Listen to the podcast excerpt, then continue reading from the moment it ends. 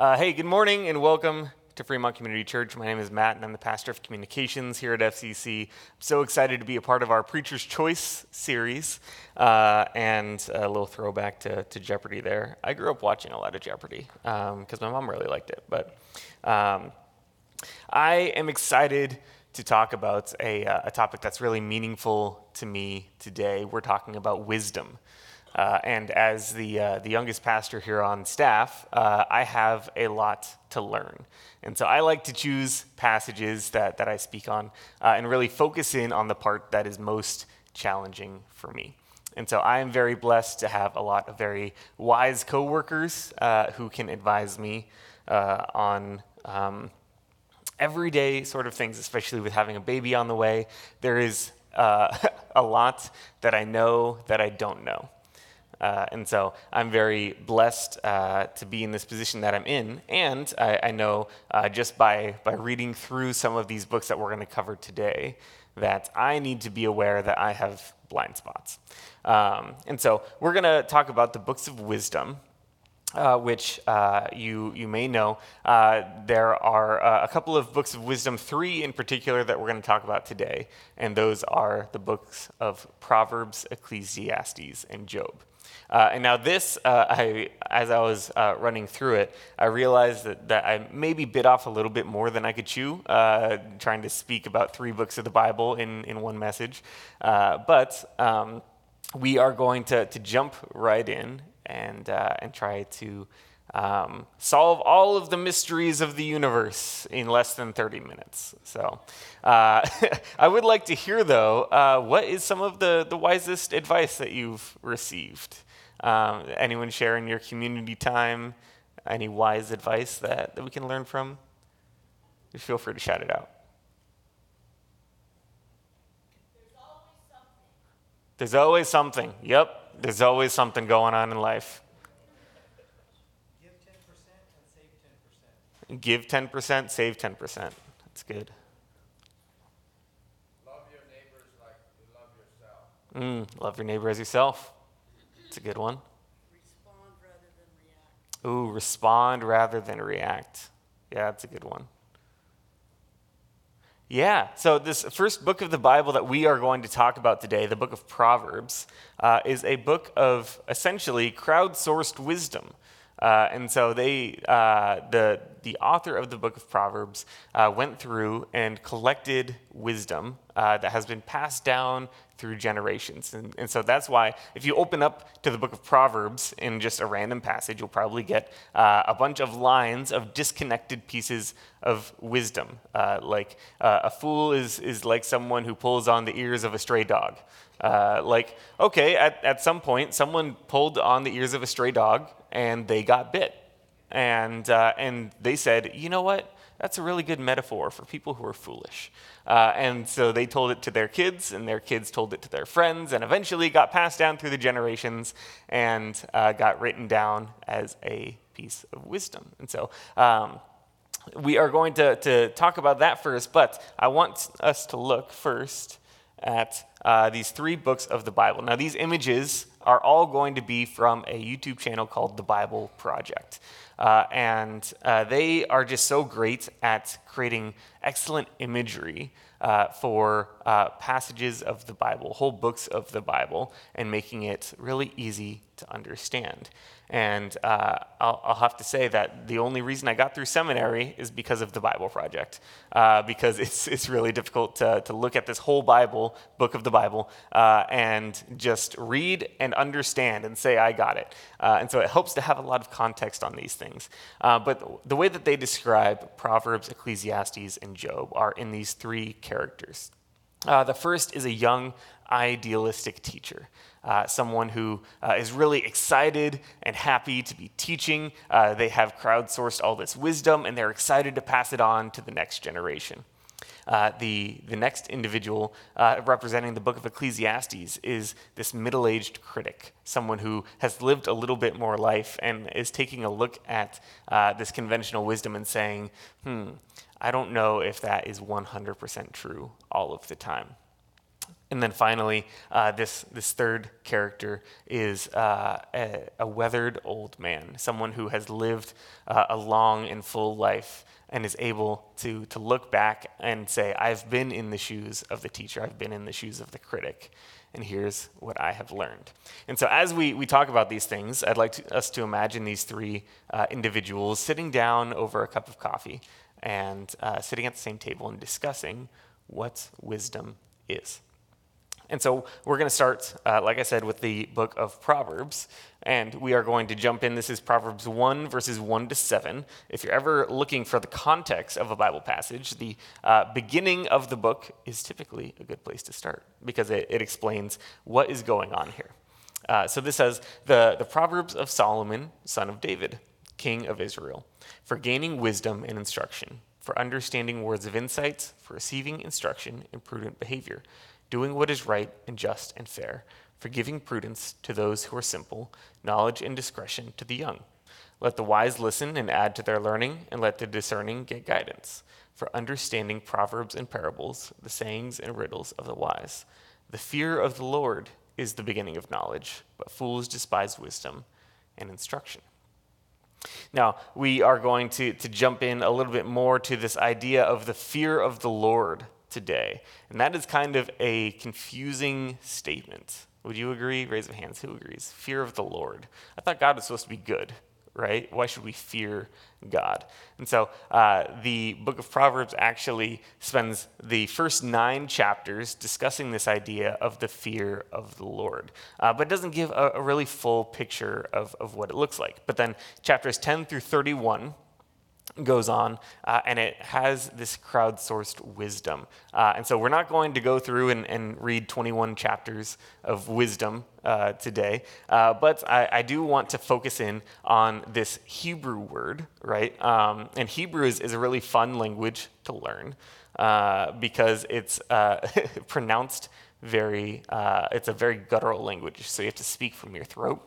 And so i'm going to say this this word and then i'd, I'd like uh, everyone to say it back to me. This is hokmah yeah, very good. Okay, so hokmah means skill or wisdom. And so uh, when we say the, the fear of the Lord is the beginning of knowledge or the beginning of wisdom, things like that, depending on your translation, wisdom is this word hokmah. And this is uh, wisdom not just for the sake of being wise, but wisdom from experience, wisdom from skill. Uh, the analogy that's used is, is that of a craftsman who has poured time and energy into their work, into their labor.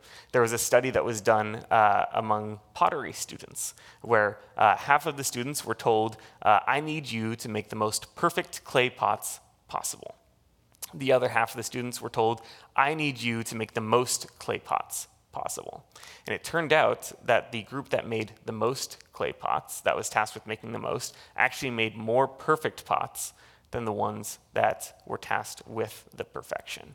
Because they honed their craft, they were able to shape these pots, and, and they, yes, the first pots were probably pretty terrible. Uh, I know nothing about pottery, and so if I went in and tried to make clay pots, they would probably be really bad. Uh, but if I then made 100 clay pots over the course of this study, then I feel like I would get pretty good at it. And I would say, you know what? I'm pretty good at making clay pots. But uh, the challenge of trying to, to get everything perfect on the first try was that they didn't have that experience of trying and failing and trying again. And so that's what this uh, wisdom is from the book of Proverbs. And so it's a very happy go lucky perspective on life. If you do good things, then good things will happen to you. It's kind of like karma. Uh, if you live a righteous and good life and follow the wisdom passed down from generations, then good things will happen. It's very good to, to receive wisdom, to know that we should save and we should invest, we should give, that we should love our neighbors, things like that. Um, the, the thing that the book of Proverbs most directly addresses is that there is an observable order to the universe. There are rules. If we are playing a game, and the game of life, right? Uh, not the actual literal board game, game of life. But if life was a board game, we can look and we can say, okay, if I invest my money wisely, then my money will grow. If I don't pull on a stray dog's ears, I'm less likely to get bitten, right? Uh, there is an observable order, cause and effect to the universe. And we can write that down, we can pass it down through the generations, and we can live a good life. That brings us to the perspective of the critic, the book of Ecclesiastes. I really like this book um, because it, it kind of takes a look at this young idealistic teacher's wisdom and says, okay, yeah, I agree with you, but I'm not sure that that's the case all the time. And so we're going to go ahead and look at this passage from the book of Ecclesiastes. Um, this, this is the words of the teacher, the son of David, king in Jerusalem. I, the teacher, was king over Israel and Jerusalem. I applied my mind to study and explore by wisdom all that is done under the heavens. What a heavy burden God has laid on mankind. I have seen all the things that are done under the sun. All of them are meaningless, a chasing after the wind. What is crooked cannot be straightened. What is lacking cannot be counted. I said to myself, Look, I have increased in wisdom more than anyone who has ruled over Jerusalem before me. I have experienced much wisdom and knowledge. Then I applied myself to the understanding of wisdom and also of madness and folly. But I learned this too is a chasing after the wind. For with much wisdom comes much sorrow. The more knowledge, the more grief. So this guy has lived a little bit more life than the other guy, which, spoiler alert, it's the same guy for the most part. Um, this is, uh, both of those books are uh, at least inspired by King Solomon. Uh, and so he, he collects all of this wisdom and he applies it and he studies it. He asks God for wisdom and God grants him this extreme wisdom and he, he applies himself to, to studies and he, he reaches the end of, of all of this information that has been given to him and he says, I still don't get it. and that's so maddening and so frustrating. And he says, I'm supposed to be the wisest person. God Himself gave me wisdom. I have, I've done everything right. So why, why don't I get it still? Why aren't things adding up? And so uh, I, I want to introduce a, another Hebrew word to us right now. I'll say it, and then if you could say it back, this is Hebel. Yeah, very good. Um, so Hebel means vapor or breath. And this is a more accurate uh, translation. Some of your Bibles might say meaningless, right? We, we read from the NIV, it says that uh, it was meaningless to go after these things. Uh, I would say that it was not meaningless because although Solomon failed in his attempt to understand the cosmos, he still learned that there was more for him to learn. There is a, a failing forward uh, to, to learning, to understanding wisdom. And so uh, other translations might say it's, it's madness, it's chaos. Even when you think that you have everything figured out in life, the rules change. And so he, he observes this, and he observes three variables that aren't accounted for in this conventional wisdom. Solomon notes that time marches on. No matter what, time still moves forward. Whether you make good decisions or bad decisions, time is still going to move forward. The second is that we are all going to die. You can tell that this is kind of a heavy book. Um, it's, uh, again, that's why we, we look at the image of, of a critic who's, who's poking holes in this idea of the teacher. Eventually, everything ends in death. And he, he goes a little bit dark here and says, We are no different than animals because animals live and animals die, humans live and humans die. So everything is meaningless. Well, great. I think we're done here for today. Glad I inspired you. Uh, number three is life's random nature. Even when you do everything right, even King Solomon, when he, he pursued wisdom more than any other king, life is still random. You still get to the end and there's no answer. You go on a vacation at the end of summer to Maui and all of a sudden everything's on fire. It's unfortunate. It's terrible. And there's no way to predict that that was going to happen. Life is just random. Bad things happen to good people. That's actually the question that I get asked most when I say that I believe in God. Well, if you believe that God is good, then how come bad things happen to good people? And King Solomon would say something along the lines of, well, that's because everything is meaningless.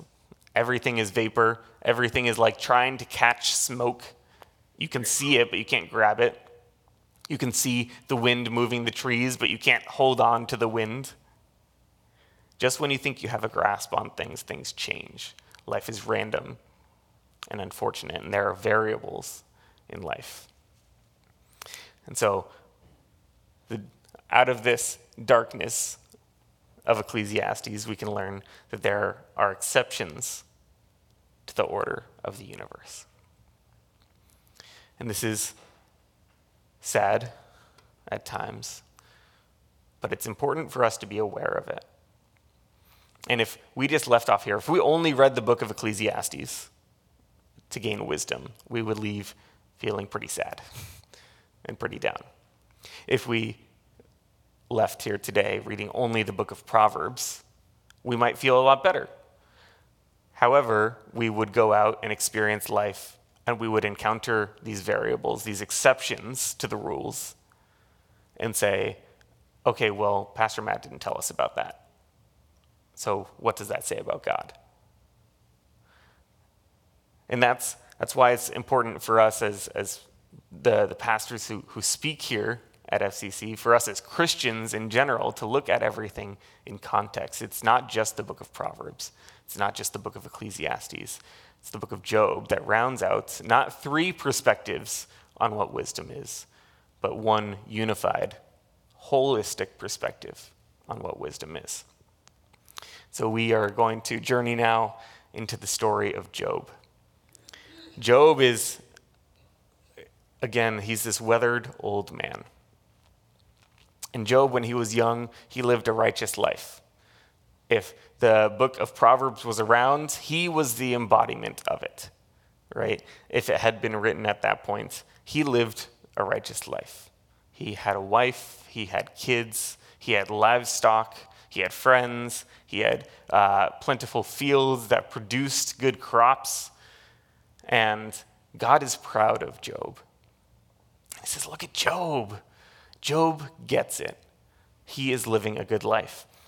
There's an opposer in God's courts that says, okay, well, are you sure that Job's not just gaming the system? Right? You've created this order to the universe. That's great. But what if he's not actually righteous? What if he's just following everything that he thinks he's supposed to do and it's working out because that's how you designed it? And so God says, Go ahead, test him.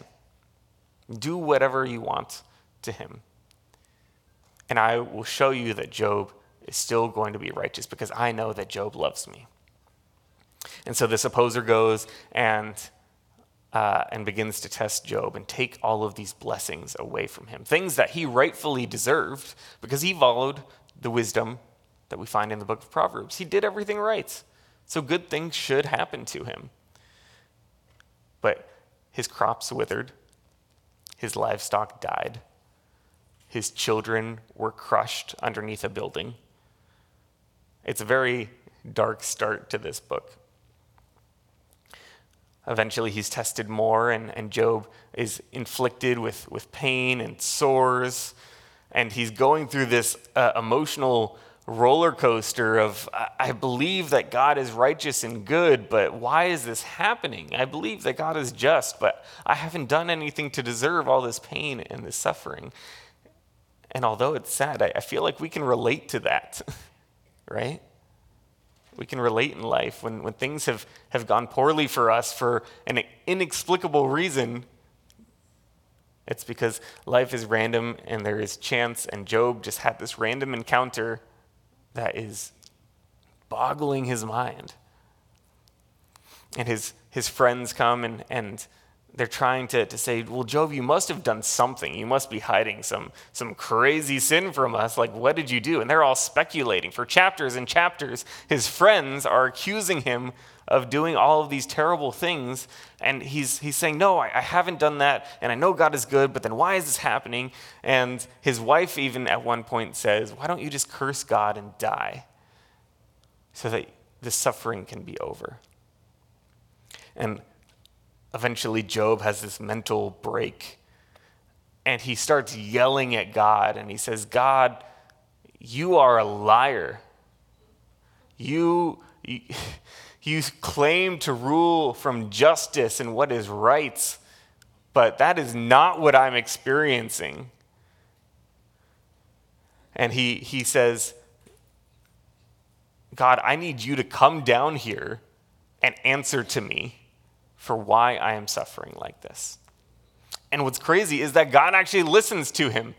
He actually shows up and he takes Job on this virtual tour of the universe. And he shows Job the, the highest peaks of mountains. He shows him the depths of the oceans. He shows great chaotic beasts that live in these areas that, that are completely chaotic, but still a part of God's ordered plan and Job looks at all of this and he says, Wow, I understand none of this. And I think that's another thing that makes Job so relatable because sometimes we look at life and it doesn't make any sense. And Job goes on, and, and I, I believe that when we talk about the fear of the Lord, right, this word fear, this is our last Hebrew word. It's if you could repeat this, Yaira. This means awe or fear or reverence. And I think it's important in, in a, a, context like this when you have a word in your Bible that, that doesn't make a whole lot of sense, when we look at the word meaningless or the fear of the Lord, we have to understand that the Bible was not written in English, right? The Bible was written in Hebrew and Greek. And we have to understand these original languages to understand that, oh, when they say fear in English, it means, oh my gosh, I am afraid of how much I don't get this. I am in awe of how great God is because he has control and order of all of this, which makes no sense to me. and what's so frustrating but also so important about this is that Job never gets his question answered. There's this whole dialogue of things going up in, in God's courts. He doesn't tell Job about this testing or, or that, you know, oh, you know, Job, you were just so righteous. I wanted to prove that, that humanity could be righteous. The, the purpose of Job's suffering was that he was proving God's point. Like, what is more righteous than that? To, to be the evidence for God, for creation. That we have the potential to live a good life, to live righteously, even when we're suffering. If he knew that, I feel like it would be so easy. Like, yeah, God, I got you. Put me through the wringer. I will go to hell and back for you. But he doesn't know that. And he, he comes to the other side of this, understanding that he's not going to understand. And that's where we get this idea of the fear of the Lord, and, and we're going to hear from Job in this passage. Job 42, 1 to 6. Job has just been on this virtual tour. He says, I know that you can do all things. No purpose of yours can be thwarted. You asked, Who is this that obscures my plans without knowledge? Surely I spoke of things I did not understand, things too wonderful for me to know. You said, Listen now, and I will speak. I will question you, and you shall answer me. My ears had heard of you, but now my eyes have seen you. Therefore, I despise myself and repent in dust and ashes. This is Job saying, I concede my point. Because obviously there is so much going on behind the scenes that I can never understand. And this is why Job is, is the weathered old man, because he has been humbled by God, humbled by life. He's lived a good life and had it all taken away, and now he understands that there is nuance to the order and exceptions of the universe that we can never possibly get. we live such shallow human perspectives. If we look at the timeline of all of Earth from God's perspective, we're just a blip on the radar. And it's so incredible that He loves us, even though we're just a small blip with our short human lifespan. But God said to Job, Okay, Job, if you're so confident, why don't you run the earth for the day? And Job backed off real quick. because there is such wisdom that God has that we can never have. He has a better perspective than we do. And so I imagine this weathered old man sitting down with the teacher and the critic and listening to them go back and forth about these things about we need to fear the Lord. Okay, yes, but there's these things in life we can't explain. And he just laughs because he's been both of them. And he's now lived a full life. And luckily, the story of Job doesn't end on that note of, of just him suffering. God restores everything to him double. He remarries, he has more children, his livestock flourish, his fields flourish. But he never has his question answered. And as I invite the, the band back up, I think it's important for us to understand that we're not going to have it all figured out. The Bible is so confusing that we have to go and search and dig into ancient languages to understand it. And even then, we just scratch the surface of what God has intended for us. This wisdom has been passed down through generations and assembled into this book so that we can grow closer to God. And we can understand that there is so much more going on behind the scenes than we could ever imagine. And so, if you have questions about life, things that don't make sense, if you feel like you're striving to be a good person and live a good life and things are still going wrong, I, I can't give you the answers. That's because we're not supposed to have them. God created this world. There is order to it, there is nuance to it that we can never understand. We're never going to have all of our questions answered. That's why Ecclesiastes says, I learned everything I could and I still don't get it. We may not ever get it, but at least we can know that we're not alone in not getting it. We all have questions. Asking those questions is important. Pondering, having these conversations is important. But understanding that God is the one who has ordered everything. And that even if we can't see it, there is a purpose in our suffering and the things that go wrong. That is where wisdom comes from. Would you pray with me? Dear Heavenly Father, we, we come before you this morning and we we acknowledge and know and understand that there are things in life that just don't make sense. And we have felt like Job, crying out and, and wondering why this is happening, why there is pain and suffering in a good world. Why do bad things happen to good people? Why do people have to die?